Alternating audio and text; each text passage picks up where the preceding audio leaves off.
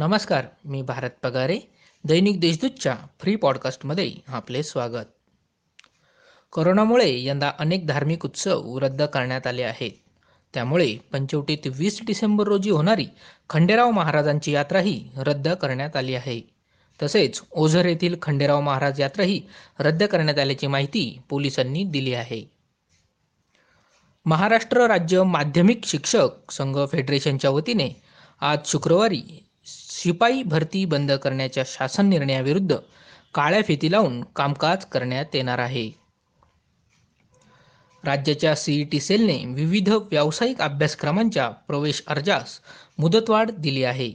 त्यामुळे पदवी आणि पदव्युत्तर पदवीच्या अर्ज भरण्याच्या मुदतीत वाढ केल्याने विद्यार्थ्यांना मोठा दिलासा मिळाला आहे. म्हसरूळ येथील मखमलाबाद रोडजवळील पुष्कराज अपार्टमेंट येथून अन्न आणि औषध प्रशासनाने सात लाख रुपये किमतीचा गुटखा जप्त केला आहे.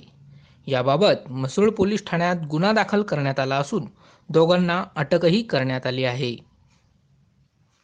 नाशिक जिल्हा परिषदेच्या आरोग्य विभागातील नोकरीसाठी बनावट नियुक्तीपत्र बनवून देणाऱ्या लेखा व वित्त विभागातील अटक झालेल्या सेवकाचे निलंबन करण्यात आले आहे. नाशिकचे जिल्हाधिकारी सूरज मांढरे यांनी लोकसेवा हक्क अधिनियमाच्या उद्दिष्टानुसार जिल्ह्यात दहा लाखाहून अधिकच्या सेवा नागरिकांना दिल्या. याची दखल घेऊन राज्याच्या मुख्य लोकसेवा हक्क आयुक्त स्वाधीन क्षत्रिय यांनी त्यांचे अभिनंदन केले आहे.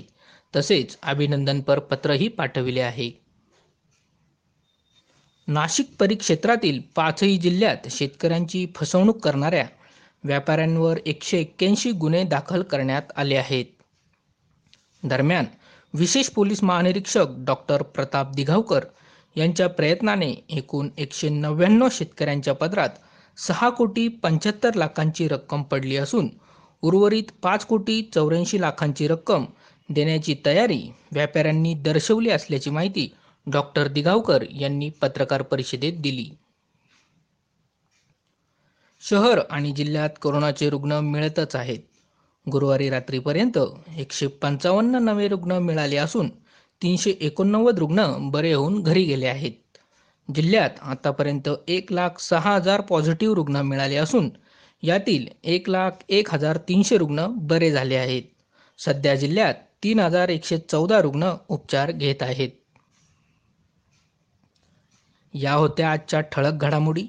आणखीही ताज्या बातम्यांसाठी देशदूतची website Deshdoot dot com subscribe करा.